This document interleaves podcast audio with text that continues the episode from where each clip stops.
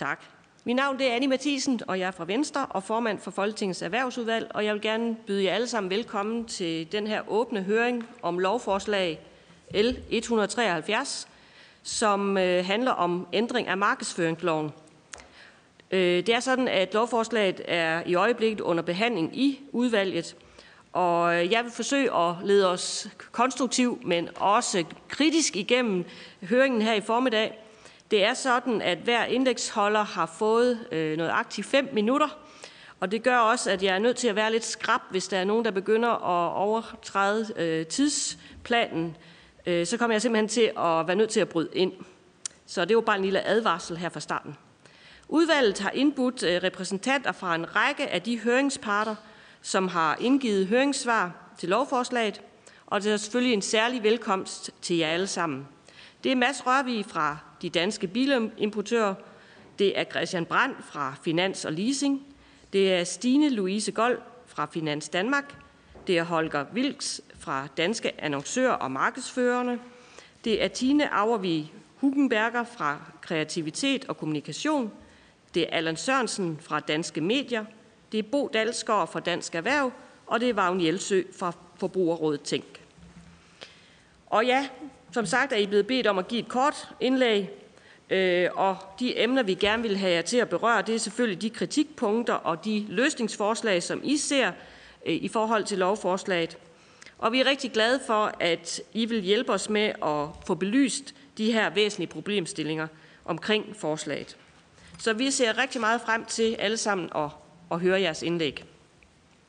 Det er jo sådan, at øh, på grund af de her coronarestriktioner, som vi også stadigvæk har i Folketinget, så er I jo med digitalt, og det er også på den måde, at øh, repræsentanter fra øh, Erhvervsudvalget også sidder med digitalt. Vi er dog et par folketingsmedlemmer i selve lokalet, og øh, det er på den måde, at efter øh, oplæggene, så er der afsat 30 minutter 30 minutter samlet til at kan stille opfølgende spørgsmål.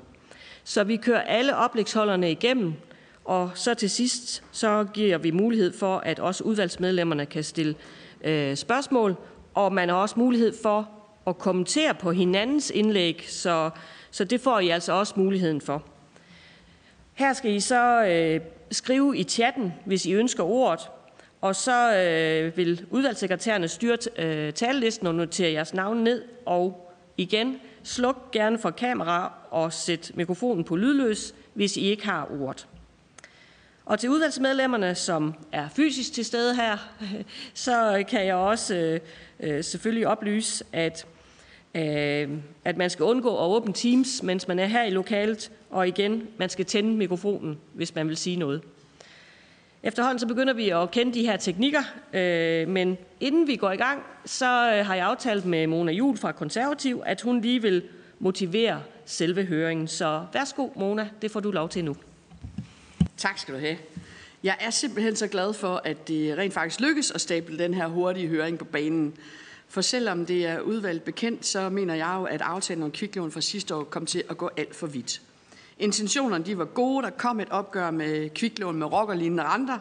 Det er super godt. Men desværre så valgte man nogle løsninger, der samtidig ødelagde muligheden for forbrugslånsvirksomhederne i at støtte for eksempel den danske idrætsverden med sponsoraftaler. Og det der med det her lovforslag, vi behandler her i dag, jo L 173 rettet op på, eller er der? Og er udvalget klar over, hvilke øvrige konsekvenser kviklånsloven egentlig har medført? Det gik nemlig frygtelig hurtigt sidste år, da vi skulle øh, behandle den lov. L 149. Aftalen blev klappet hurtigt sammen. Høringsfristen den var utrolig kort, og de yderst relevante foretræder, som vi faktisk lykkedes at få her i udvalget, de kom alt for sent i forhold til, at de enkelte partier kunne reagere. Og det håber jeg simpelthen på, at vi kan få lov til at rette lidt op på i dag, for nok så kan vi være politisk uenige i udvalget, men erhvervsudvalget skal naturligvis træffe beslutninger på et oplyst grundlag, og det er netop sigtet med dagens høring. Viden, indsigt og konkret input til løsninger, der fastholder intentionerne, men som samtidig sikrer helt nødvendige forbedringer. Tusind tak for det, Mona. Og inden øh, vi går i gang med den første oplægsholder, så kan jeg lige orientere alle om, at øh, de folketingsmedlemmer, øh, som er med på Teams, det er Orla Hav fra Socialdemokratiet, det er Therese Berg Andersen fra SF, det er Malte Larsen fra Socialdemokratiet, og det er Heidi Bang fra Venstre og Birgitte Bergmann fra Konservativ. Og så synes jeg egentlig, at øh, vi er ved at være klar til at gå i krig. Så første indeksholder, det er Mads Rørvig, administrerende direktør, øh, de danske bilimportører. Og Mads, du får lov til at få fem minutter. Værsgo. Tak for det, og jeg kalder lige mit, øh, mit slideshow op her. Tusind tak for, øh, for muligheden for at, at komme her i dag. Jeg hedder Mads Rørvig, jeg repræsenterer de, øh, de danske øh, bilimportører. Og de danske bilimportører, det er de bilfabrikkernes øh, repræsentation her i Danmark med alle de øh, brands, I kender.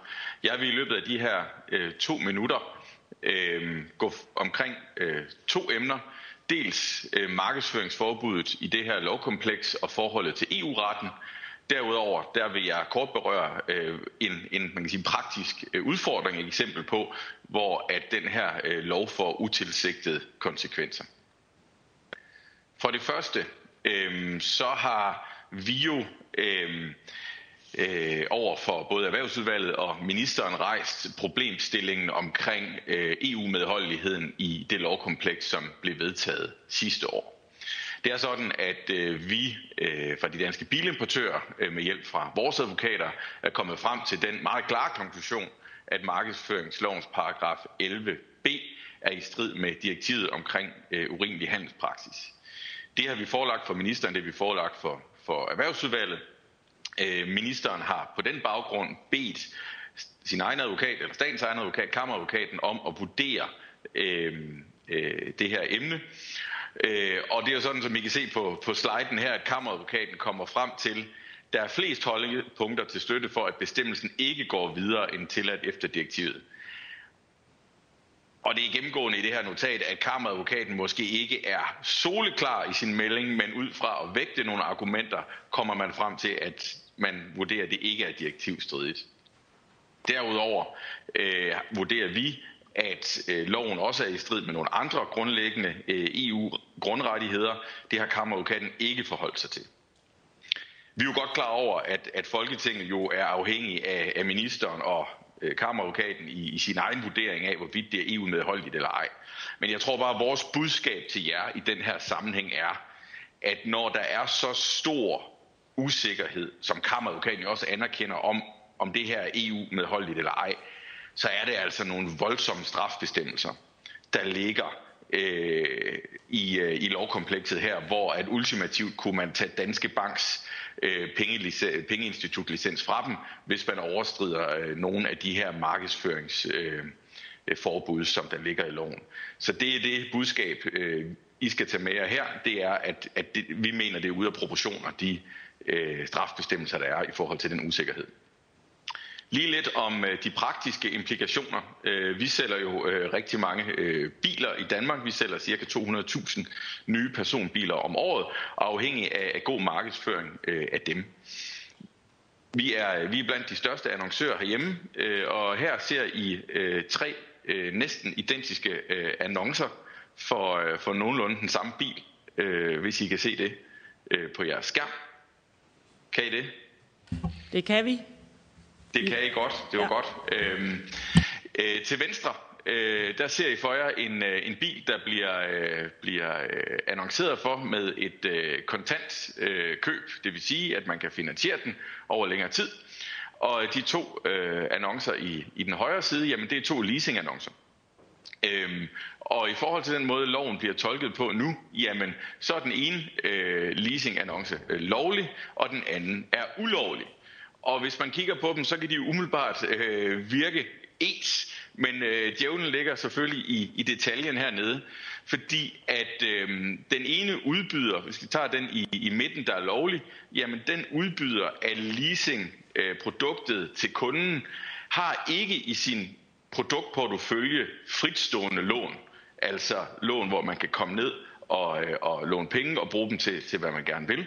Øh, men det har den anden, det kunne for eksempel i det her tilfælde være Santander Consumer Bank, og det vil så sige, jamen hvis man tilbyder en privat leasing ud fra en udbyder, der i sin produktportefølje har noget andet, øh, et, et fritstående lån, jamen så, så vil det være ulovligt at annoncere. Øhm, så det er jo en øh, man kan sige, problemstilling, der, der har kæmpestor betydning for os. Øh, og det er jo øh, en milliardforretning for, for vores øh, vedkommende, der også i al beskedenhed øh, bidrager godt i, i statskassen og er vigtig for den grønne omstilling. Øh, så derfor er vi utrolig kede af de her praktiske implikationer. Lige omkring den konkrete problemstilling her, jamen, så er vi jo fuldstændig enige i, i lovens formål, der har de bedste intentioner, som står her i højre side af det her slide, nemlig at øh, øh, man skal undgå, at folk optager øh, kredit med henblik på at bruge dem på, på spil. Men vores virkelighed er jo sådan, at øh, det har nogle meget, meget brede implikationer for vores, øh, vores forretning. Og du og skal til at runde af, Mads. yes, lige præcis det her øh, konkrete problemstilling, jamen det har vi et konkret forslag til, som vi også har skrevet til jer, hvordan man løser det, øh, for at og, øh, og også komme imod den grønne omstilling. Så, øh, så tak, for, øh, tak for ordet. Tak for det, Mads. Og øh, vi går straks videre. vi går videre til Christian Brandt, som er direktør for Finans og Leasing. Og værsgo til dig, Christian. Tak skal du have. Jeg håber, I kan se mine slides nu. Det kan vi. Det var fantastisk. Jamen, øh, tak også her fra Finans og Leasing side, vi kan være med. Øh, også tak for rækkefølgen, fordi mit indlæg kommer øh, meget fint øh, som overlap øh, til Mads Rørby. Øh, som indledning vil jeg bare lige sige, at vi repræsenterer jo øh, 55 øh, selskaber. Øh, nogle laver bankvirksomhed, nogle laver leasingvirksomhed, nogle er, øh, har licens eller skal have licens som forbrugslånevirksomhed. Og det, der er lidt forvirrende her, det er faktisk, at de medlemmer, vi har, som er forbrugslående virksomheder, det er faktisk dem, der udbyder billån. De medlemmer, vi har, som udbyder øh, andre øh, forbrugslån, øh, mere folkeligt forstået som forbrugslån, øh, til brug for øh, PC'er og øh, hårde hvidevarer øh, og fristående lån, de har faktisk øh, banklicens, ligesom alle mulige andre banker. Jeg vil øh, også tale om øh, det emne, som Mads Rørvig var inde på. Øh, det vil jeg gøre ret kort, fordi Mads har gennemgået det ret fint. Og så vil jeg til gengæld øh, som punkt nummer to øh, fortælle lidt mere om, om nogle andre problemer med, med lovgivningen fra sidste år. Jeg har taget et lidt mere simpelt eksempel, øh, men, men også for at illustrere, ligesom øh, Mads, hvis jeg har et medlem, som kun laver leasing, så er de slet ikke underlagt lovgivningen her. Så kan de markedsføre dem selv lige så vildt de vil. Øh, hvis medlemmet til gengæld øh, både udbyder bildån og udbyder leasing, så er det, at vi får det her problem. Jeg har opfundet et selskab til lejligheden, der sjovt nok hedder Bilfinans og Leasing AS. Og hvis, man, hvis I forestiller jer, at I er nede i en bilforretning nu, og det selskab udbyder sine produkter, jamen hvis man øh, vælger at annoncere øh, bilen øh, med en finansieringsløsning, øh, så er det helt i orden. Det vil være omfattet af paragraf 11b stykke 3. Og det er jo fordi, at 11b stykke 3 kun forholder sig til øh, genstandsbestemte lån. Hvis man i stedet for øh, som forbruger tænker, at den, den der bil, den vil man faktisk meget gerne have, men at man ser nogle fordele ved at øh, ikke opnå ejerskabet til bilen på en låneaftale, men i stedet for øh, kun vil have brugsretten i en kortere periode. Det skal jeg lige indskyde, det kan være ret relevant for tiden, hvor vi står i denne her grønne omstilling, øh, hvor mange forbrugere, tror jeg, ser ret i, at udviklingen på elbiler er så utrolig hurtig, at det kan være en god idé øh, at tage sådan en bil på en leasing i en kortere periode, og så se, hvor vi lander henne om nogle år Ja, hvis vi skal have leasingen på banen, så er det altså, at, øh, at der øh, er det ikke undtaget. Jeg vil tilmade mig at sige, at, at det er en lapsus forstået på den måde, at, at vi havde ikke set problemet, det må jeg erkende, men det gik meget hurtigt. Øh, jeg skal jo ikke kunne sige, hvad, hvad I politikere, der stemte for lovforslaget, øh, om I havde gennemskuet det, men jeg vil tillade mig at sige, at det er fuldstændig oplagt, at når man ud fra de rationaler, der er i lovforslaget, undtager bildånet, så mener jeg også, at man skal udtale leasingen. Og det vil, mener jeg sådan set, at man kunne gøre ret enkelt nu ved, ved en meget, meget simpel formulering, øh, og muligvis havde Mads øh, et fint bud på det, det tror jeg nok. Det andet, som jeg øh, kort vil berøre, det er, øh, det, det er lidt mere generelle. Jeg har kun den her slide. Øh, vi synes sådan set, at 11b er noget for vidtgående. Vi skal huske på, at det, der de facto blev indført, var jo et OP-loft på 25 procent, jævnfør øh, 11A. Og øh, mange tror jeg også i debatten glemmer omkostningsloftet på 100 procent. Det gør jo, at, at som Mona og Jul også indledte med at sige, at vi står jo i en helt anden situation i dag, hvor vi ikke har de her ekstremt høje OP'er, som vi kom fra. Læg også mærke til, at det jo har fremgået af pressen øh, det sidste halve år, at Facebook-lån er blomstret frem. Altså når man strammer for hårdt op et sted, øh, ja, ligesom vand, så flyder det hen et andet sted. Ind til et ureguleret og meget ukontrollerbart område. Det er ikke øh, positivt for nogen. Vi synes, øh, at man skulle overveje øh, på spilområdet at give øh, låneselskaber adgang til Rufus, selvfølgelig med låneansøgers samtykke. Rufus er jo et sted, hvor ludomaner kan selvregistrere dem sig selv. Det kunne være en interessant oplysning at få ind, hvis man vil gøre noget mere ved, ved det problem, at der er nogen, der ikke kan styre deres spilleri og spiller for meget. Det kunne i hvert fald være noget, man kunne overveje sammen med den finansielle sektor. Øh, jeg synes også her, at man, man må sige, at, hvis der er et problem øh, i, i, i, i grænsefladen mellem lån og gambling, så skulle vi måske kigge lidt mere på, på, på spilområdet og løse de problemer, der ansynligt er der. Øhm, jeg synes så længe, at, øh, at vi er en del af problemet i 11b, at så burde vi også øh, i, den, i, i den finansielle sektor inddrages aktivt i de overvejelser, der foregår i Skatteministeriet i, i Spillestyrelsen, eller hvad det nu hedder. Så vi også kan være en del af, af, af de løsninger, der kan findes. Vi har jo blandt andet nogle erfaringer med at lave en individuel kreditvurdering af kunderne. Og Christ, siger ikke, Christian, du skal, skal lave. Christian, du skal til at runde af. Det ved jeg. Jeg er også ved at være færdig. Jeg vil bare sige, at vi siger selvfølgelig ikke, at spillefirmaerne skal lave en individuel kreditvurdering. De laver ikke lån, men de kunne måske godt øh, lære noget af, af, af vores øh, kreditvurdering og, og så øh, kigge tættere på dem, de lader spille hos sig, hvis de personer i forvejen har for store problemer. Men det var bare en opfordring til, det ved jeg godt, det bliver på den videre bane, øh, og kigge lidt mere øh, nuanceret på de her problemstillinger. Så tak for ordet. Tak for det, Christian. Og vi går straks videre øh, til Stine Louise Gold, som er kommunikationsdirektør ved Finans Danmark. Værsgo til dig, Stine. Tak, Annie. Og, øh, jeg vil gerne starte med at sige tak på Finans Danmarks vegne for at få muligheden for at komme i dag og give vores synspunkter med i forbindelse med udvalgets behandling af L 173. Også tak til partierne bag aftalen et opgør med kviklån for at have lyttet til den kritik, der blandt andet har været fra banker og idrætsorganisationer i forhold til udfordringerne med sponsorering af dansk idræt. Og sidst men ikke mindst stor tak til Mona Jul for at have taget initiativ til høringen. Det sætter vi meget stor pris på. Overordnet set vil jeg gerne starte med at sige, at vi er glade for den nye ændring af markedsføringsloven, som igen gør det muligt for banker at sponsorere dansk idræt. I debatten har der været meget fokus på sponsorering af det danske landshold og de professionelle klubber, men det er altså mindst lige så vigtigt, at bankerne, der har en lang tradition for at understøtte landets mange lokale foreninger og klubber, nu igen får mulighed for at gøre det. I det lovforslag, der blev sendt i høring i februar, var der en række udfordringer, som også er fremhævet i flere høringssvar. Men med de ændringer, som Erhvervsudvalget er blevet orienteret om, er der nu åbnet for bankernes fysiske sponsorering af dansk idræt. Det er positivt, og det vil vi gerne anerkende. Men der er desværre fortsat udfordringer, fordi sponsorater i det fysiske rum, altså de analog markedsføringsmuligheder, bliver løst i den reviderede L170. Men der er fortsat uklarheder, også med sponsorering i forhold til den digitale markedsføring. Og når vi taler om den digitale markedsføring, så er det sociale medier, netmedier og tv.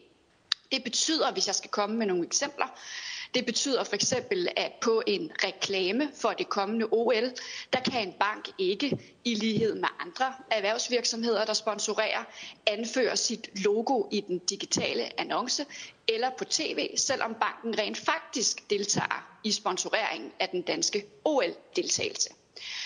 Som det allerede blev fremlagt i forbindelse med udvalgsbehandling af det oprindelige lovforslag, kan vi som annoncører ikke styre algoritmerne og dermed ikke sikre, at markedsføring ikke sker i forbindelse med spil og spiludbydere.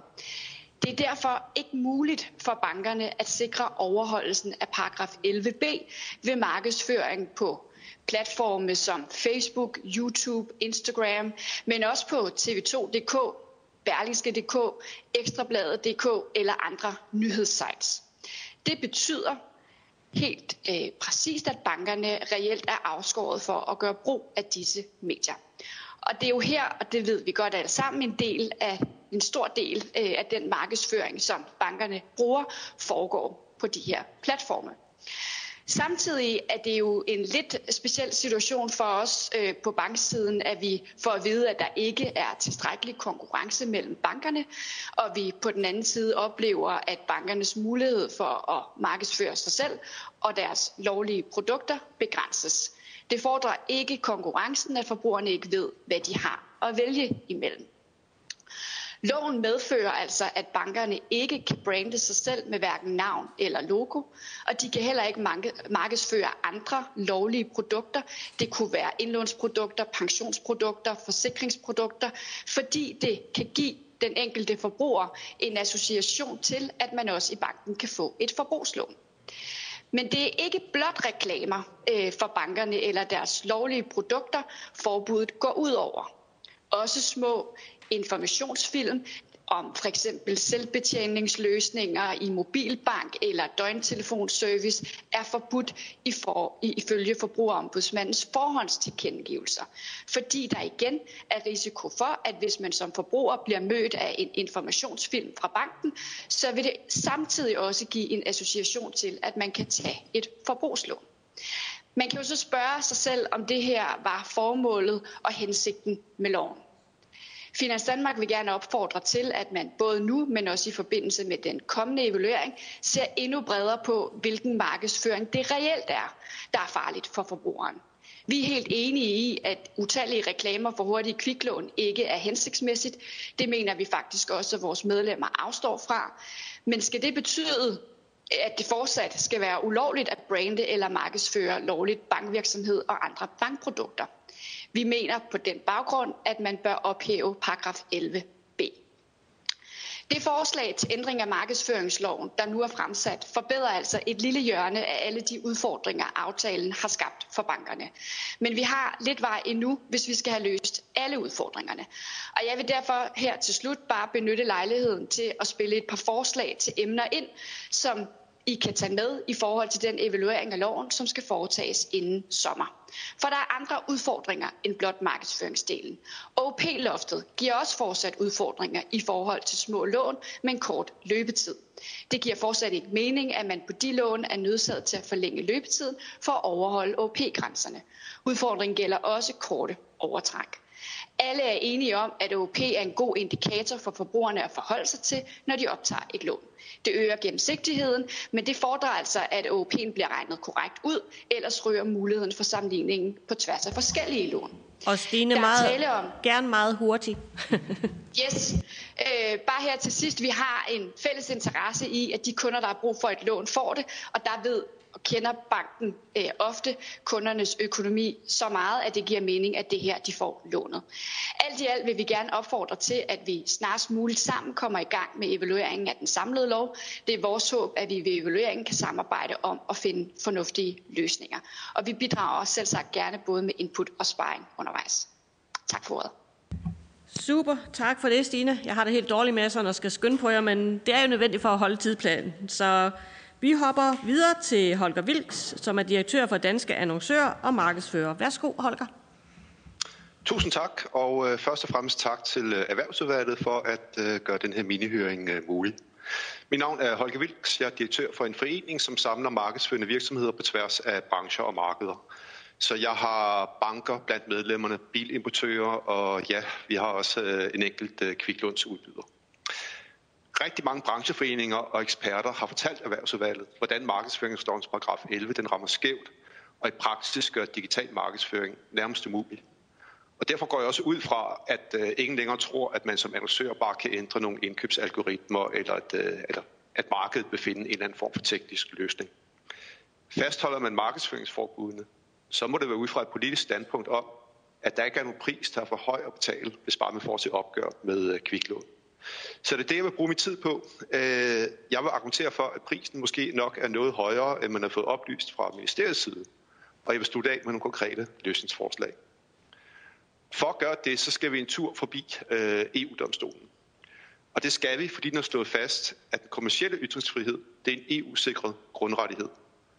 Det har ikke været sagt, at man ikke kan lave indskrænkninger i den kommercielle ytringsfrihed. Man kan for eksempel forbyde tobaksreklamen, fordi tobak er en afhængighedsskabende og kraftfremkaldende gift. Men det centrale spørgsmål, som domstolen den vil stille, det er, om indgrebet er nødvendigt i et demokratisk samfund. Og for at besvare det, så balancerer domstolen to forskellige hensyn. Hensyn nummer et, det er hensynet til staternes skønsmarven. Og det er et ret bredt øh, hensyn. For ganske fornuftigt, så mener domstolen, at de enkelte medlemslande nok selv bedst ved, hvor skruen den trykker. Man skal bare huske at argumentere for det. Og det er udfordringen. For der eksisterer ikke nogen objektiv og faktuel begrundelse for markedsføringsforbudene. Ministeriet har i bemærkningerne til lovforslaget bare skønnet, at de her øh, forbud er nødvendige. Da erhvervsministeren havde spurgt om den faktuelle baggrund for forbudene i forbindelse med udvalgsbehandlingen af L149, så måtte han jo også svare, at han ikke havde kendskab til nogen analyser med det specifikke fokus. Og det betyder altså, at staten i en eventuel retssag ved en EU-domstol dårligt kan indvende, at, det her, at de her indgreb ligger inden for den skønsmarked. Hensyn nummer to, det handler om proportionalitet. Hvor nyttig og nødvendigt er indgrebet i forhold til følgevirkningerne og sanktionerne. Her kan vi læse i øh, bemærkningerne til kviklånsindgrebet, at øh, det skal begrænse markedsføringen af forbrugerkredit med høje omkostninger.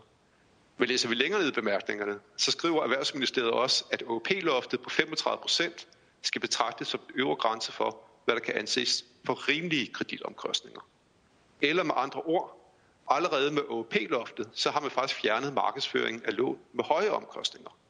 Det betyder, at de her forbud de bidrager faktisk ikke yderligere til at opnå formålet. Der er kun skadevirkningerne tilbage for de relaterede brancher, og dermed også åbenlyst en mangel på proportionalitet mellem mål og middel. Om det andet markedsføringsforbud i markedsføringslovens paragraf 11, der skrev ministeriet i bemærkningerne til loven, at det særligt i forbindelse med sportsprogrammer ses, at, det, at der er den her samtidige markedsføring af spil og lån, man ønsker at sætte en stopper for. Men nu laver man så med L173 en undtagelse for lige præcis sportssponsorater, og åbner dermed en ladeport for netop den her sammenblanding af spil, sport og lån, man har ønsket at undgå, mens forbudene de bliver fastholdt i alle mulige andre sammenhænge, hvor det er svært at se nogen som helst forbindelse til ludomani eller overdrevet gældsætning. Det kan være en reklame for en leasingaftale for en, øh, for en bil, som vi har set, eller som det blev nævnt, et, øh, en lille Facebook-film fra en bank om, hvordan man bruger den selvbetjeningsløsning. Det bringer om noget mål og middel endnu mere ud af, ud af trit med hinanden. Så for kort at opsummere, der eksisterer faktisk ikke nogen objektiv og faktuel begrundelse for markedsføringsforbudenes nødvendighed, og der er heller ikke nogen proportionalitet mellem mål og middel.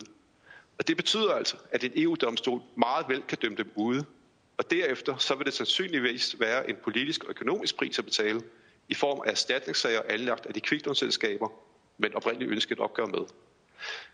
Det vil vi selvfølgelig gerne være med til at undgå, og jeg har også et forslag til, hvordan. Hvis det politiske ønske det er at gøre det mindre attraktivt for borgerne at optage hurtige lån, jamen så sæt ind der. Forlæng betænkningstiden, eller stil krav om, at øh, de bliver informeret om risikoen ved gældsætning. Hvis målet i stedet for det er at afholde virksomheder fra at spekulere i, i, i sammenblanding af spil og lån, jamen så gør det ulovligt for spil- og låneudbydere at indkøbe reklameplads, hvor man bevidst lægger sig op af hinanden. Det er en utrolig net bevisbyrde at, at løfte for indkøb i, god, i ond tro. De vil være dokumenteret i indkøbsordrene til medierne. Danske annoncører og markedsfører bidrager i hvert fald gerne med øh, løsninger, både i den øh, dialog, vi forhåbentlig får herefter, og naturligvis også i den kommende evaluering af hele lovpakken. Tak for at lytte. Tak for det, Holger. Du burde have en medalje. Du er simpelthen så præcis. Vi øh, går videre øh, til Tina Auervig Hugenberger. Jeg håber, jeg udtaler efternavnet rigtigt, ellers må du rette mig, Tine. Hun er direktør i kreativitet og kommunikation. Værsgo, Tine. Tusind tak for det, og det var så fint. Øhm, jeg repræsenterer Kreativitet og Kommunikation, som er brancheforeningen for danske reklamebyråer, mediebyråer, kommunikationsbyråer og også et par filmproducenter. Øh, så vi, kan man sige, er dem, der producerer de pågældende reklamer og kampagner for enten øh, lovlige produkter eller øh, kampagner øh, vedrørende biler og så videre og så videre og så videre. Øh, vi er jo ikke sat i verden for at forsvare en bestemt type annoncører, men vi er sådan set sat i verden for at sikre, at øh, den kommercielle ytringsfrihed er til stede, og at mine medlemmer dermed øh, kan levere det arbejde, som pågældende annoncører ønsker at få udført. Øh, og der må jeg sige, lighed med de tidligere øh, oplægsholdere, der er der en øh, rystende mangel på proportionalitet i det lovindgreb, øh, som, vi, øh, som vi ser her. Jeg vil selvfølgelig gerne kvittere for, at man har fra udvalgets side ønsket at løse en lille del af problemstillingen øh, med sponsorater, og det giver givetvis også glæde i, øh, i sportsklubberne øh, og også hos befolkningen, som givetvis havde svært ved at forstå, hvad det var, der foregik. Men det er jo stadig en lille bitte del af problemstillingen, som, øh, som loven medfører. Det, der jo er det helt afgørende øh, problemfelt, og det som, som Stine Louise Gold også var inde på, det er jo, at man med den her lov har forbudt, hvad jeg vil kalde brandmarkedsføring. Altså at helt lovlige virksomheder med helt lovlige produkter kan markedsføre sig selv, øh, fordi at øh, man har lavet et lovindgreb, øh, som dybest set forhindrer det. Og jeg vil ikke trætte jer med at gå igennem, hvordan øh, øh, hele det digitale programmatic system fungerer, altså det system, man som annoncør køber ind i, øh, køber annonceplads via. Men realiteten er jo, at, øh, at for eksempel lovlige banker ikke kan styre deres egen placering digitalt, når de først har købt annonceplads så kan man sidde og rive sig selv lidt i håret og sige, det er da helt urimeligt osv. så så. Men det er sådan set sådan, det fungerer, og dermed har man faktuelt afskåret øh, store dele af, af, af, af lovlige annoncører for at placere deres annoncer, fordi at bankerne, som det allerede er tidligere er anført, risikerer at øh, få frataget deres licens, hvis de, øh, hvis de ikke overholder øh, loven. Øh, det danske annoncemarked, altså nu havde vi jo corona øh, hele sidste år og stadigvæk, så, så tallene er givetvis øh, en smule øh, øh u, øh, eller ikke øh, helt sammenlignelige med, hvordan det plejer at være, men udgør jo et marked på 15 milliarder kroner om året. Og der kan man sige, det der jo er væsentligt der, det er at regne øh, baglæns og sige, jamen det repræsenterer jo altså rent faktisk en pokkers masse arbejdspladser.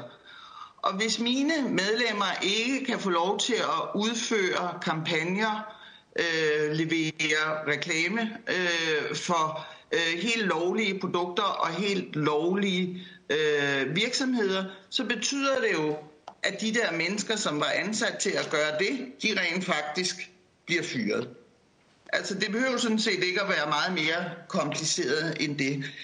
Øh, men for noget af det, man jo kunne gøre, fordi vi anerkender også behovet for øh, for opgør med de kviklånsselskaber, som Mona Jul øh, karakteriserede øh, som, øh, som udøvede nærmest rockermetoder det er jo, at hvis der skal være et forbud, så, kunne man, øh, så skal det jo kun være der, hvor der er en direkte placeret kontant lånekampagne ved siden af en spiludbyderkampagne. Altså der, hvor man direkte spekulerer i at låne folk penge til at spille for. Øh, der er jo OP'er og så videre, og så videre, men hvis man gør det, så får man jo løst den problematik, man gerne vil, at man ikke ønsker, at befolkningen gældsætter sig selv for at spille. Øhm, det ville, øh, det ville løse en, øh, en stor del af problematikken. Reelt fungerer det jo sådan nu, at en stor del af de lovlige annoncører på den, i den finansielle sektor er blevet udelukket for at kunne brandmarkedsføre sig selv. Fordi det er jo også sådan, at medier, øh, dem der leverer annonceplatformen, de ved godt, hvor de store penge er. De Og er Tine, på du skal til at runde af. Ja, det gør jeg. De er på spilområdet, og derfor foretrækker man selvfølgelig spilreklamerne frem for helt banal brandmarkedsføring. Tak for ordet. Tak for det, Tine. Vi går videre til Allan Sørensen, som er digital chef for Danske Medier. Værsgo, Allan. Mange tak. Jeg skal lige høre, om I kan se mine slides. Det kan vi. Det lyder godt.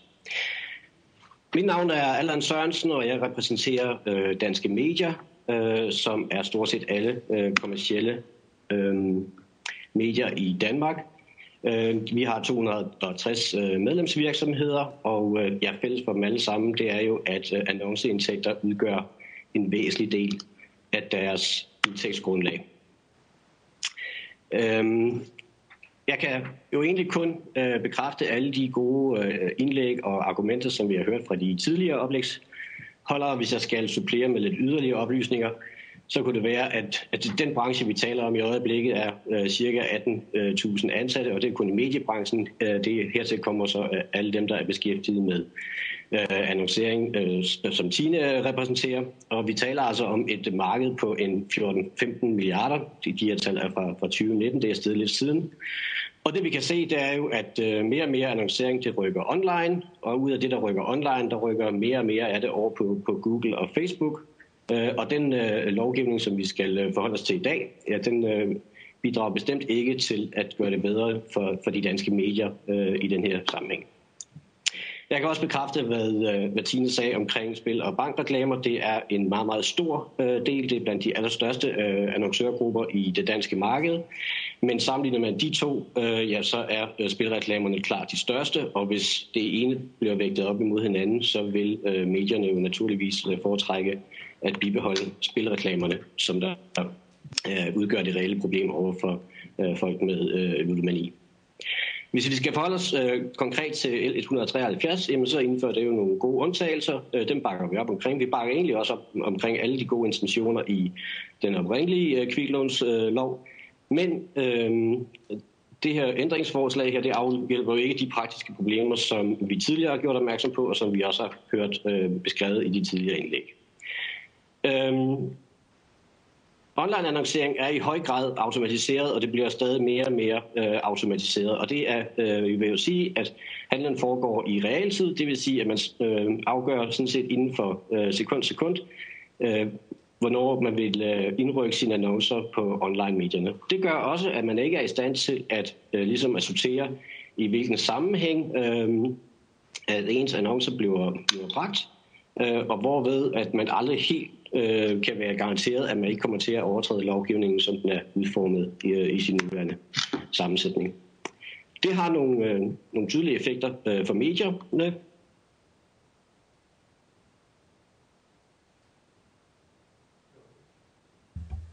Allan, det var som om, du forsvandt. Vi kan ikke høre dig. Vil du prøve at tænde og slukke din mikrofon igen? Praksis, og det er også Så, noget, som... nu kan vi høre dig igen. Der var lige et Ah, hul, okay. Allan. Du fortsætter bare. Undskyld. Værsgo. Ja, det er fint. Øhm, men det vil jo så sige, at øh, i praksis medfører det egentlig bare, at, øh, at, at bankvirksomhederne øh, undlader at, at, at købe ind online, øh, og det medfører nogle annoncetab. Øh, de største medier er selvfølgelig dem, der tjener eller taber de største øh, budgetter, men også for mindre medier, øh, som kun er øh, i kontakt med, øh, med spil og bankannoncering via den her automatiserede salg, hvor man ligesom kan, kan byde sin annonceplads ud i store øh, automatiserede puljer, bliver i høj grad ramt øh, af effekterne af det her. Vores øh, simple løsningsforslag øh, ligger sig jo fuldstændig op af, hvad vi har hørt øh, tidligere. Enten bør man indføre en præcisering her i øh, 11b, således at øh, vi kun forbyder den her øh, bevidst øh, sammenkædning øh, mellem øh, spil og øh, lånevirksomhed, øh, som vi alle sammen kan være enige om er, er usund og skal væk. Øh, og jeg kan også bekræfte, hvad, hvad Holger sagde, at øh, det ville være meget nemt at, ligesom at øh, administrere det i, i praksis. Øh, alternativt, jamen altså, så øh, øh ville det jo sådan set egentlig være nemmest øh, for alle at løse mange af problemerne, hvis vi bare helt droppede øh, 11b.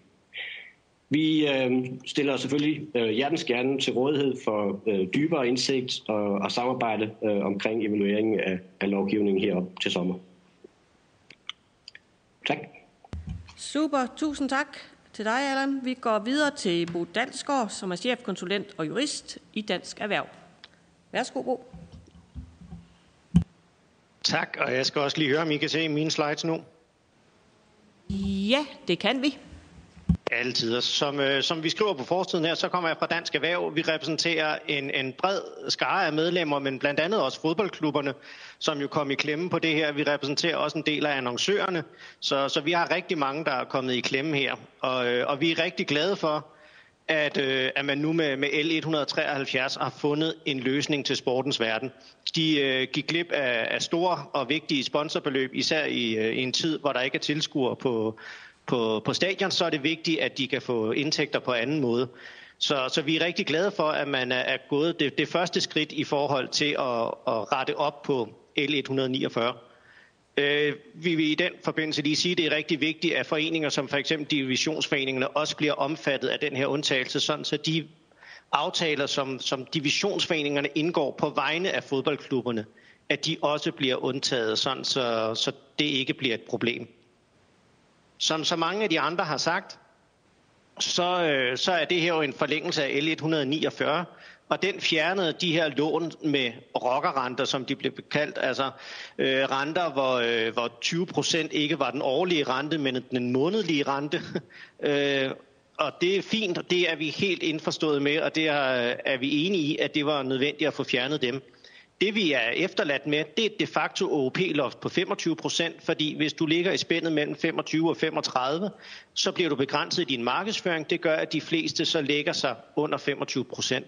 Som der er udtalt tidligere, så er der også et omkostningsloft på 100 procent. Og så rammer det her forbud altså annoncering, der intet har med forbrugslån som sådan at gøre.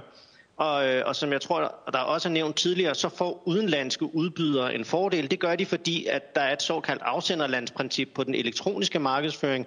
Og det vil sige, der skal de bare overholde reglerne i deres eget land.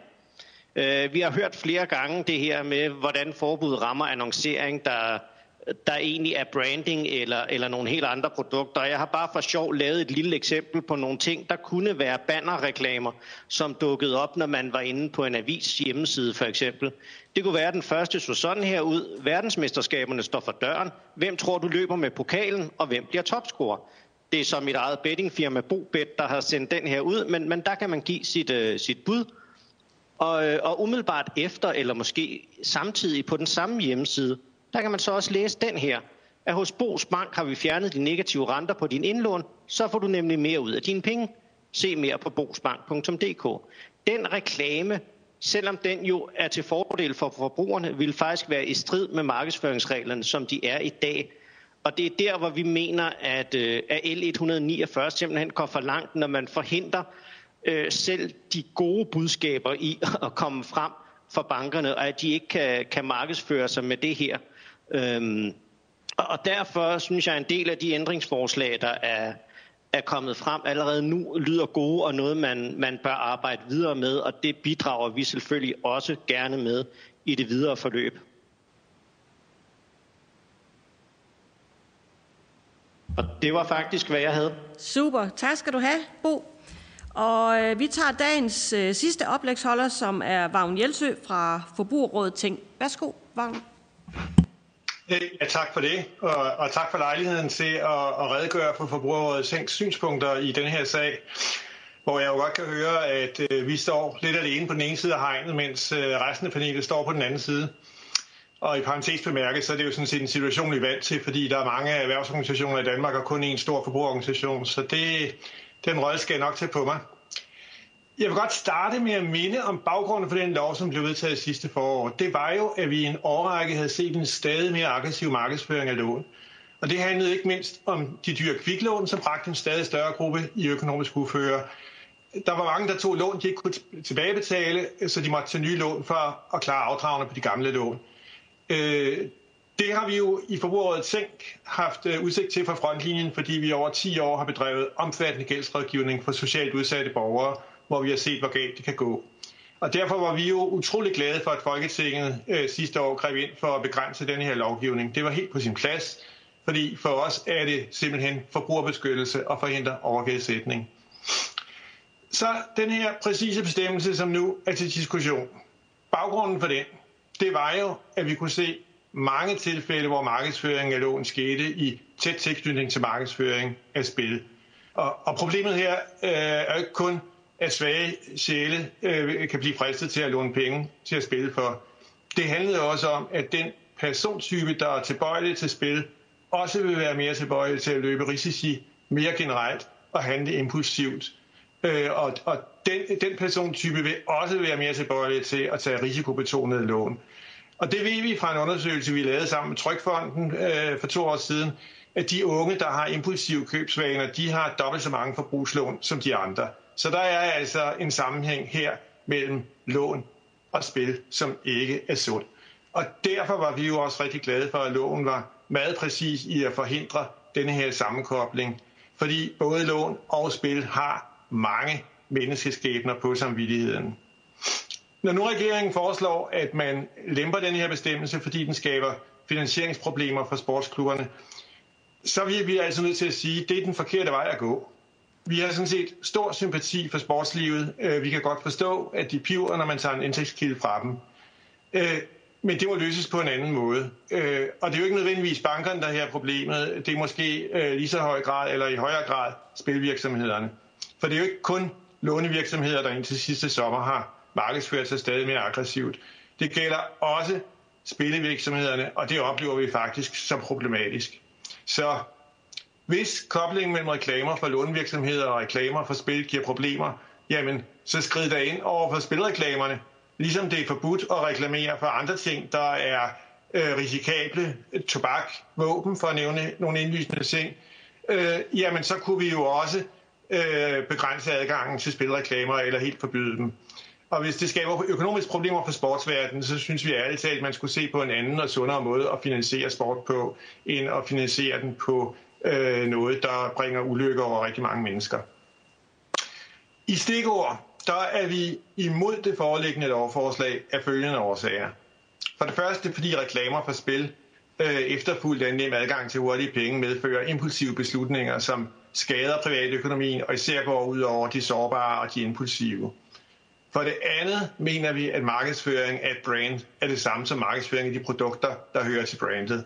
Øh, stor respekt for Bo Bank, men kender du brandet, kender du også produktet, eller med andre ord, bankreklamer er altså også lånereklamer, ligesom reklamer for spilvirksomhed også er reklamer for spil. Endelig så mener vi for det tredje, at den foreslåede lempelse er for bred og for upræcis. Den omfatter jo langt mere end den lokale bank og den lokale sportsklub. Så alt i alt så må jeg konkludere, at øh, selvom lovforslagets erklærede hensigt er at sikre penge til idræt, så vil konsekvensen af lovforslaget først og fremmest blive øgede indtægter til forbrugslånvirksomheder og medier og skadevirkninger for sårbare forbrugere. Og så vil jeg godt slutte med at sige, at øh, jeg er godt klar over, at det her lovforslag følger en politisk aftale, som der er et bredt flertal, der står bag, og at det derfor formentlig også bliver vedtaget. Så, så derfor bare en appel herfra, at jamen okay, så gør I det her, øh, vi er imod det, men det gør I, men så lad festen slutte her. Øh, det må ikke blive en glidebane, som mange af de øvrige oplægholdere har lagt op til, som kan fortsætte, når loven skal op til evaluering til efteråret. Tak. Tak for det, Vagn. Så kom vi igennem hele rækken, og øh, det er simpelthen så præcis, som det kan være. Jeg kan afsløre, at vi har endda cirka øh, 50 sekunder i overskud, så det var flot klart. Nu går vi øh, over øh, til den brede debat, og det har vi en halv time til. Øh, og det er sådan, at der er mulighed for, at øh, folketingsmedlemmerne kan stille spørgsmål via chatten, men det er også sådan, at indeksholderne også er velkommen til eventuelt at kommentere på hinandens indlæg. Øh, det, jeg gerne vil bede om, det er, at øh, når I får ordet, at I så retter spørgsmålet øh, til nogle bestemte, altså så vi ikke skal hele rækken igennem for hver eneste spørgsmål.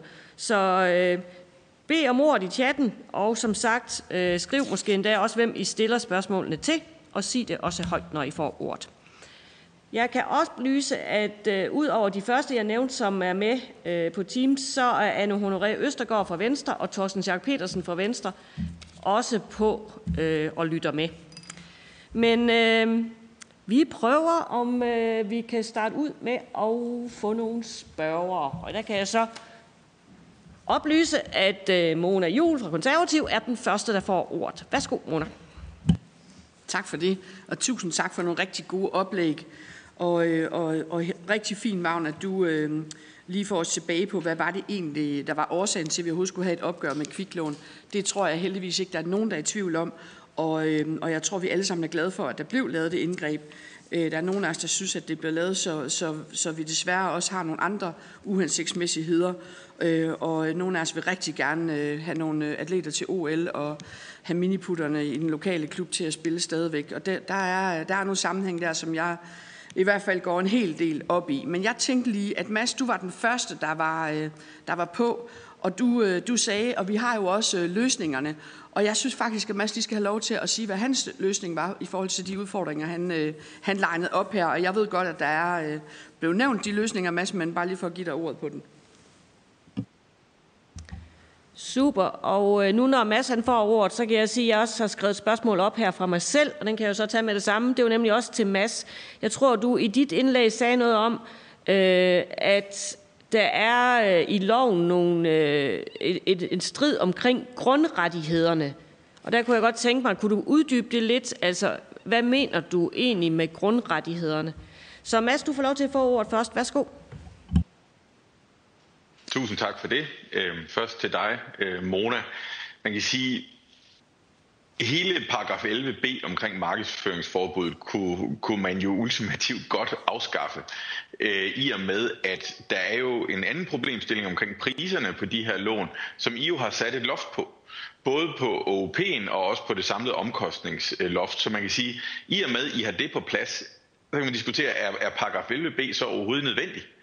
Øhm, hvis vi så går længere ned og siger, jamen vores konkrete problemstilling, der har vi så et, øh, et, et, et helt konkret forslag, fordi du har paragraf 11b, der siger, at der som udgangspunkt er et markedsforbud, hvis at det øh, finansielle ydelser reklameres i, i sammenhæng med spil, men så er der også nogle undtagelser. Der er blandt andet kontantkøb. Den her bil, du går ud og, og køber, hvis du finansierer den øh, via et almindeligt undskyld kreditkøb, så, øh, så er det lovligt. Og det er jo der, vi bare beder om, kunne du ikke ligesom et kreditkøb bare få en pind ind, et nyt stykke 5, der hedder, vi undtager også leasing.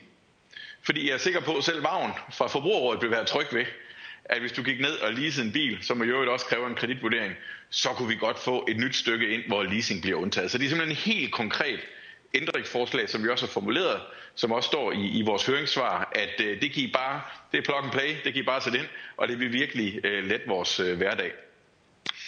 For at, at svare på dit spørgsmål, Annie, omkring, øh, omkring de grundlæggende rettigheder, så tror jeg egentlig, Holger også berørte dem.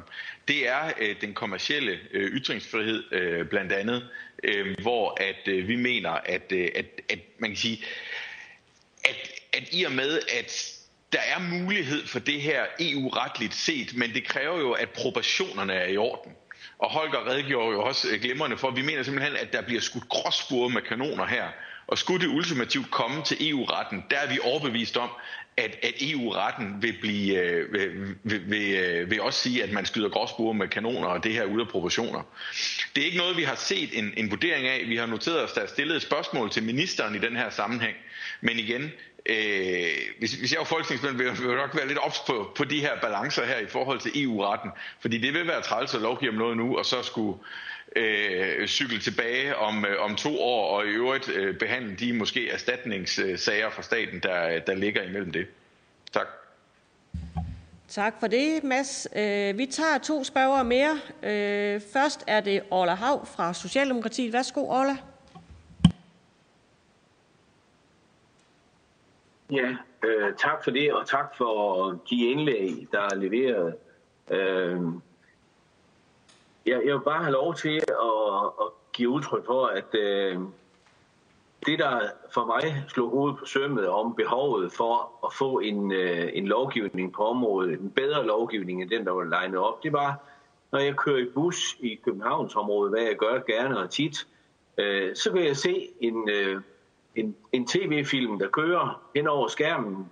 Først så kommer der et, øh, et tilbud om at spille et eller andet øh, sted, øh, og lige i halen på det, så kommer der en, et tilbud om at låne, øh, det var så kviklånene på det tidspunkt.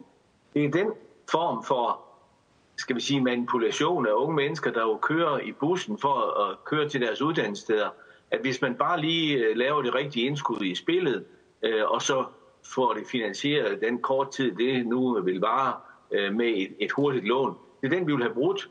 Øh, og jeg kan jo godt høre, at I har nogle bud på det, og jeg er selvfølgelig også villig til, at vi diskuterer det i, i udvalget, om der er en bedre vej.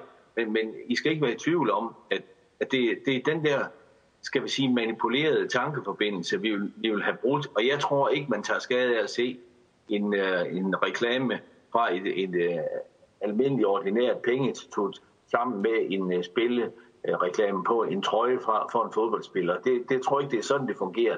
Det er de øh, jeg har sagt, øh, teknologiske løsninger, som giver mulighed for at manipulere. Øh, og, og så har jeg stadigvæk et uenighedspunkt, kan jeg høre med en af jer. Jeg kan ikke forstå, at algoritmerne ikke kan bruges til at se, øh, lave en segregation imellem dem, vi gerne vil have adskilt, nemlig reklamer for øh, hurtige lån og så spil. Øh, når man kan gøre det i alle mulige andre sammenhænge, at man kan finde frem til, at jeg har kigget på et drivhus i sidste uge, og så i dag, så mylder det ind med reklamer på min skærm øh, for drivhuset, uden jeg har overhovedet bedt om det. Jeg kan, jeg kan simpelthen ikke forstå det i mit dumme hoved, at, øh, at øh, det forholder sig sådan. Jeg tror, det er lidt med viljen, øh, og at man kommer til at indskrænke nogle ting, man egentlig synes er meget rare at have kørende i, i øjeblikket. Det kan I levere en øh, begavet forklaring på, øh, men den skal være god og let fattelig. Tak. Tak for det, Orla. Jeg kan så oplyse Orla omkring, at Mona Jul her i lokalet har meddelt, at, at hun kan svare på dit spørgsmål. Øh, men ellers kan det også være, at der er andre derude, der har lyst til at kommentere på det, som, som Orla lige spurgte ind til. Jeg kan sige til dig, Orla, at lige hos mig er det så kjoler, der lige nu øh, popper op. Øh, og det kan, det kan det gøre i, i lang, lang tid, har jeg fundet ud af. Mona Jul, værsgo, du får lov til at stille spørgsmål. Tak for det. Og tak, Orla, fordi du har jo fuldstændig ret i forhold til netop øh, busreklamen. Og der kan man jo rent faktisk adskille øh, kviklåns reklamerne fra, fra spilreklamerne, uden at, øh, ja, altså forbrugslån fra, fra spilreklamerne. Det bør jo kunne lade sig gøre. Og det er også det, jeg lytter mig til, at de forskellige indlægsholdere ligesom kommer med, jamen vi kan droppe den direkte placering ved siden af hinanden. Online har vi jo bare det problem, at det er fordi, vi går og bilder os ind, at vi en til en kan lave online markedsføring. Det kan vi ikke. Altså det, det, det ved jeg godt, der er nogen, der har pralet med en gang imellem, i, i, også når der har været sådan lidt svindel med data og sådan noget øh, i andre lande, men, men det kan vi jo ikke i dag. Altså man, man er nødt til at smide det ud, i, øh, når man annoncerer øh, online på de algoritmer, der nu er, så smider man det ud ligesom i en pulje, og så, og så rammer den forskelligt. Det er derfor, at selvom du lige har købt støvler, så bliver du mødt med præcis den samme annoncering. Og det er jo det, der er sådan lidt fjollet. Hvis det var, at man kunne øh, målrette det mere præcis, så havde man selvfølgelig for lang tid sådan gjort det. Men mit spørgsmål øh, er egentlig lige til, til forbrugerrådet, hvad de egentlig siger. Hvad siger du, Vagn, til øh, det her med øh, at undtage leasing fra, fra aftalen? Øh, fordi nu sagde Mads jo fra, fra, fra, fra bilfirmaet her, at øh, det må selv forbrugerrådet jo, øh, jo have, have, have det okay med. Men har I det, øh, vil jeg godt lige spørge om.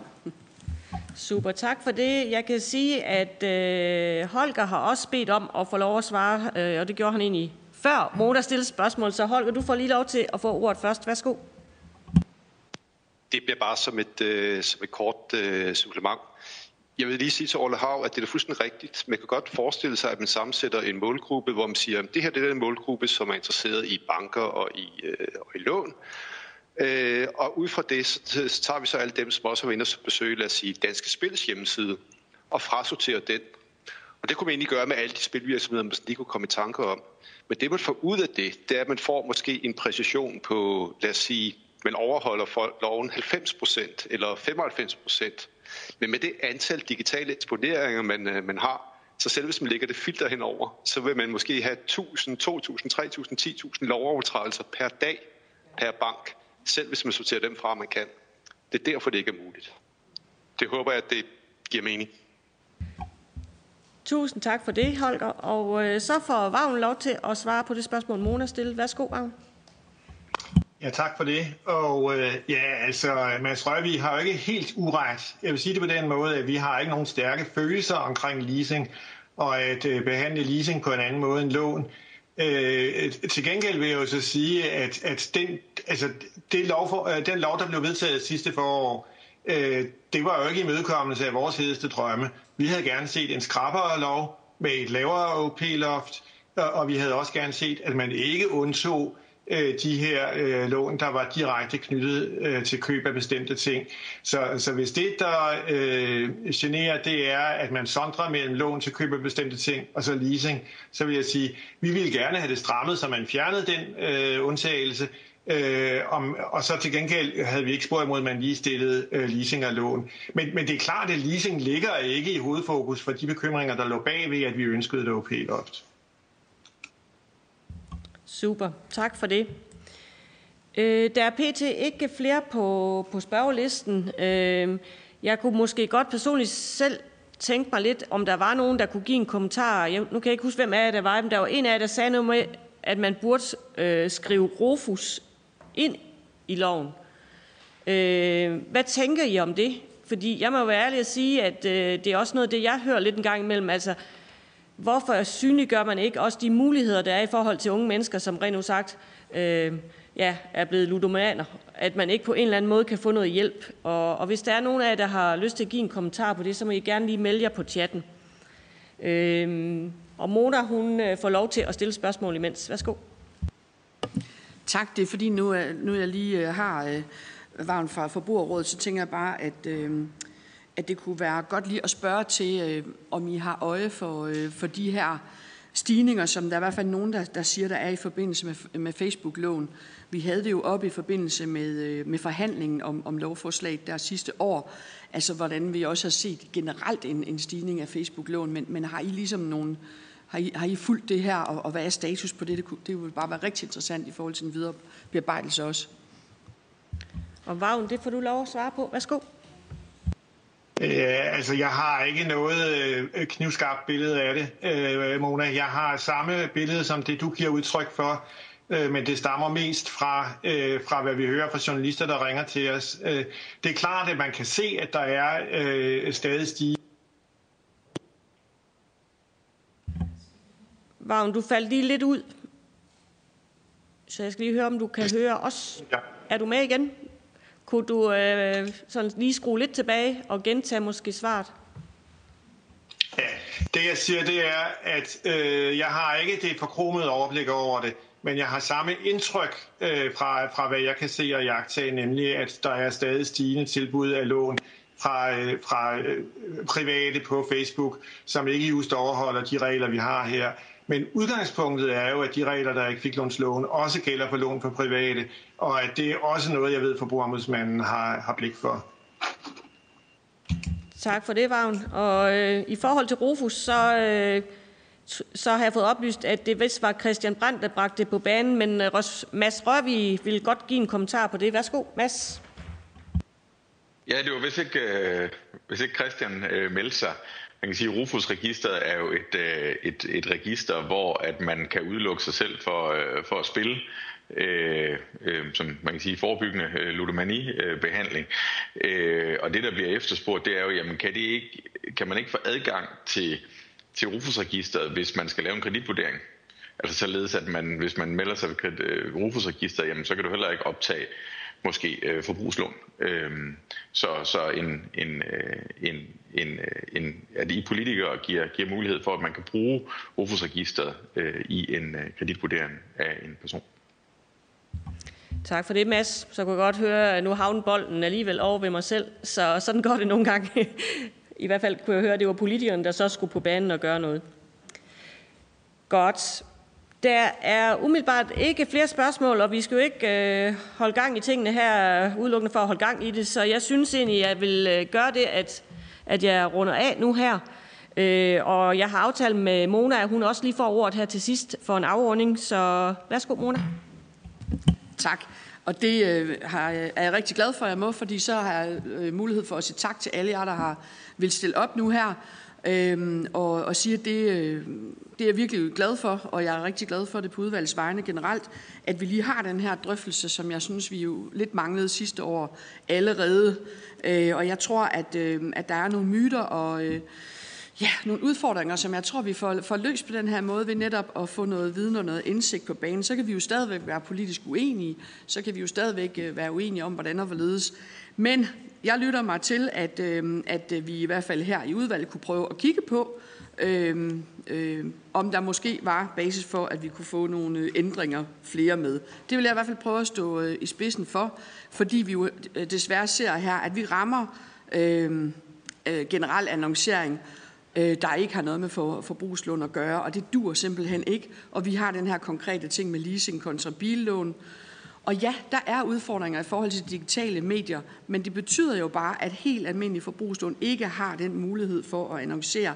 Og det er simpelthen, som det er nævnt også, et problem i forhold til både kommersiel ytringsfrihed og proportionalitet, sådan som jeg ser det. Altså at forbyde helt almindelig brandmarkedsføring, som det blev nævnt, øh, dur simpelthen ikke. Jeg øh, glæder mig også til, at vi øh, får den her evaluering om ikke så forfærdeligt længe øh, af loven, og selvom at konservativ er en del af aftalen, så vil vi selvfølgelig blande os i det, både i forhold til OP-loftet og omkostningsloftet, men helt konkret i forhold til udvalgsarbejdet, tænker jeg, at vi vil stille nogle forslag til ændringer til, til forslaget L173, og hvis der ikke er opbakning til det, så må vi jo prøve at se, om vi kan finde andre metoden. Tak. Tak for det, Mona. Jeg vil også øh, som formand for Erhvervsudvalget sige tusind tak til alle indeksholdere. Øh, det er sådan, også til jeres orientering, at øh, Erhvervsministeriet har lyttet med på dagens høring, så de her rejste indlæg de kommer også til at kan indgå i ministerens og ministeriets videre arbejde omkring lovforslaget. Og tak også for gode spørgsmål til udvalgsmedlemmer. Øh, jeg synes, det har været en interessant formiddag, og jeg synes faktisk, at øh, trods det, at I har kun haft fem minutter hver især til at må komme i jeres indlæg, så fungerer det faktisk super godt. Jeg kan oplyse, at tidsplanen for lovforslaget er, at der er frist for udvalgsspørgsmål den 8. april, og ministeren skal besvare på stillede spørgsmål øh, og eventuelt ændringsforslag senest den 12. april. Og så er det sådan, at lovforslaget er til politisk drøftelse og betænkningsafgivelse torsdag den 15. april. Og så vil jeg rigtig gerne bede øh, jer indlægsholdere, som har haft PowerPoint-præsentation, om I vil være så søde at sende øh, jeres præsentationer til udvalget, øh, så vi også har øh, det på tryk, kan man sige, her efterfølgende. Høringen her den kan også genses øh, på Folketingets hjemmeside, og, øh, og, og på den måde kan man jo også her bagefter gå ind og få genopfrisket både øh, spørgsmål og svar, der er givet. Men jeg vil runde af med at sige tusind tak. Tak for jeres deltagelse i dag.